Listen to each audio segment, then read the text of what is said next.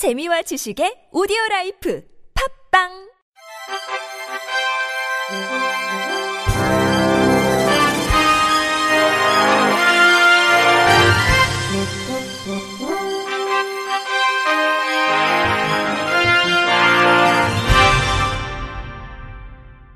청취자 여러분 안녕하십니까? 3월 28일 수요일 KBRC 뉴스입니다. 서울시가 장애인이 소외되지 않는 서울을 만들기 위해 장애인 복지관 개선 계획을 발표했습니다. 중증 발달 장애인의 낮 활동 돌봄 사업의 전면 확대를 검토하고 장애인 가족들을 위한 프로그램도 대폭 늘리기로 했습니다. TBS 뉴스 이혜진 기자입니다. 서울의 한 복지관. 돌아오는 목요일 마트에서 장보기 활동을 위한 예행 연습이 한창입니다. 일반인들은 마음만 먹으면 쉽게 갈 수 있는 마트지만 어렸을 때부터 발달 장애를 겪은 이들에겐 여러 번 반복 연습을 통해 이루어질 수 있는 나탈동 가운데 하나입니다. 인터뷰 권지수 사회복지사 노원구 성민복지관. 기본적으로 이제 하나하나씩 선택하고 같이 이제 이렇게 이동하는 그런 것 자체가 굉장한 경험이 된다고 생각을 하고요. 그리고 물론 중간에 이제 여러 가지 돌발 상황들이 발생할 수 있지만 옆에서 지원해 주시는 선생님들이 같이 계시기 때문에 서울시가 지난해 전국 최초로 시작한 도전적 행동을 보이는 발달 장애인을 위한 나탈동 시범 사업을 10개 장애인 복지관 40명을 대상으로 확대 운영합니다. 도전적 행동이란 발달 장애인이 환경에 적응하기 위한 행동으로 기존에는 자해나 기물 파괴 등 문제 행동으로 바라봤지만 발달 장애인의 관점에서 도전적 행동으로 분석하고 있습니다. 서울시는 우선 2018 장애인 복지관 개선 계획을 발표하고 기존에 실시한 재활 중심의 서비스를 장애인의 욕구 충족과 원활한 사회화 등에 초점을 맞춘다는 방침입니다. 또 장애인 가족들이 겪고 있는 어려움을 휴식을 통해 덜어주기 위한 장애인 가족 돌봄 휴식제를 5억 7천만 원의 예산을 들여 연간 1,650명의 가족들에게 확대 시행합니다. 중증 장애인들이 가장 힘들어하는 작업 중 하나가 바로 이 이불 빨래입니다. 서울시는 올해 2,600명의 장애인 집을 방문해 더러워진 이불의 세탁 작업을 지원합니다. 오는 6월부터 서부장애인 종합복지관 등 5개 복지관에서 장애인의 인식 개선을 위한 시민 옹호인 제도도 시작을 앞두고 있습니다. 인터뷰 안찬율 과장 서울시 장애인 자립 지원과 지역에서 겪을 수 있는 여러 가지 지역 주민들과의 nim비 현상도 있는데 이런 문제를 주민들하고 협의를 통해서 해결할 수 있고 또 장애인 스스로 어떤 결정과 문제를 해결할 수 있도록 돕는 시민 옹호인 제도를 금년도에 서울시는 또 시립과 구립의 장애인 복지관 계약 방식을 재계약에서 공개 모집 방식으로 변경해 수탁법인이 보다 책임감과 전문성을 가지게 할 계획입니다. TBS 이혜진입니다. 경기도는 중증장애인 주택 개조 사업의 대상 가구를 지난해 57개소에서 올해 100개소로 대폭 확대한다고 28일 밝혔습니다. 중증장애인 주택 편의시설은 현관 앞 경사로 설치, 화장실 내부 시설, 청각장애인용 시각 경보기 등 장애 상태와 유형에 따라 한 가구당 380만 원까지 지원합니다. 지원 대상은 기존 중위소득 50% 이하 1급과 2급 장애인에서 중위소득 70% 이하 1, 2급과 3급 중복 장애인 가구로 완화했습니다. 보수 항목도 장애인 편의시설에서 도배와 장판 등 주거 환경 개선 항목까지 확대했습니다. 자가주택뿐 아니라 임차주택에 거주하는 경우에도 집주인의 동의서를 첨부하면 지원받을 수 있습니다.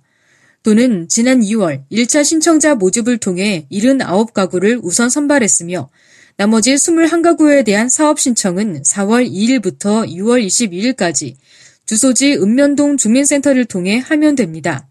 이춘표 도 도시주택실장은 사업 대상이 확대되면서 장애인의 주거 복지 사각지대 해소에 크게 기여하게 됐다면서 장애인의 편익과 주거 환경 개선 사업을 계속 확대해 나가겠다고 전했습니다. 광주 지역 장애인 단체가 6.13 지방선거에서 더불어민주당 광주시당이 장애인의 비례 후보 배제 움직임을 보이고 있다며 공동 대응을 모색하고 있습니다. 80여 개 장애인 단체로 구성된 광주 장애인 정책연대는 27일 오후 3시 북구 광주 장애인 총연합회 회의실에서 긴급 회의를 열고 공동 대응을 결의했습니다. 먼저 성명서를 발표한 뒤 다음 달 3일 출범식을 기점으로 민주당 광주시당 항의 방문과 농성 등을 이어갈 방침입니다. 정책연대 관계자는 민주당 광주시당은 최근 선거에서 장애인을 당선권인 비례 2번으로 배정해 권익을 대변했지만 이번 선거에서는 3번으로 배정하려 하고 있다고 주장했습니다. 이어 현재 정치 구도와 법규상 비례 3번은 정당 득표 90%를 얻어도 당선되기 어려운 배정이라며 장애인을 배제하려고 하는 민주당의 정책에 대해 강력하게 항의할 방침이라고 강조했습니다. 2018 춘계 전국 장애인 배드민턴 대회가 오는 4월 20일 수원 만석공원 배드민턴 전용 경기장에서 개최됩니다. 경기도 장애인 체육회는 전국 17개 시도에서 장애인 선수 200여 명, 비장애인 50여 명, 심판 및 운영진 50여 명 등 모두 300여 명이 참가한다고 밝혔습니다. 지난해 11월 개최됐던 경기도지사배 전국 장애인 배드민턴 대회에 이어 두 번째로 열리는 이번 대회는 선수부와 동호인부로 나눠 경기를 치릅니다. 장애인 체육회는 2020년 도쿄 패럴림픽에서 처음으로 정식 종목으로 채택된 장애인 배드민턴 종목의 활성화를 위해 동호인 및 선수의 활동이 더욱 활발해지도록 노력할 계획입니다.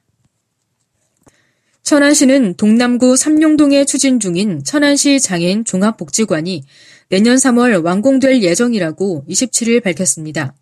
천안시 장애인 종합복지관은 총 면적 3,226제곱미터에 지하 1층, 지상 3층 규모로 건립됩니다.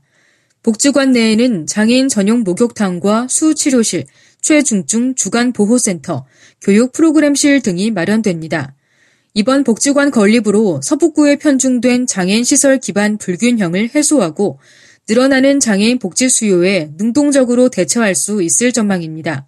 한상천 노인 장애인 과장은 장애인 종합복지관이 건립되면 장애인 복지 향상과 사회 통합을 실현하게 될 것이라며 장애인들의 복지 욕구 충족을 위한 서비스를 제공해 삶의 질 향상에 기여할 것으로 기대된다고 전했습니다. 한국장애인개발원은 2018년 장애인 일자리 시범사업 수행기관으로 경기 북부 장애인 가족지원센터와 구례군 장애인복지관 등 두 곳을 선정했다고 28일 밝혔습니다. 양 기관은 오는 4월부터 6월까지 3개월간 시범 사업을 수행하며 총 10명의 장애인이 참여해 신규 일자리를 경험할 예정입니다.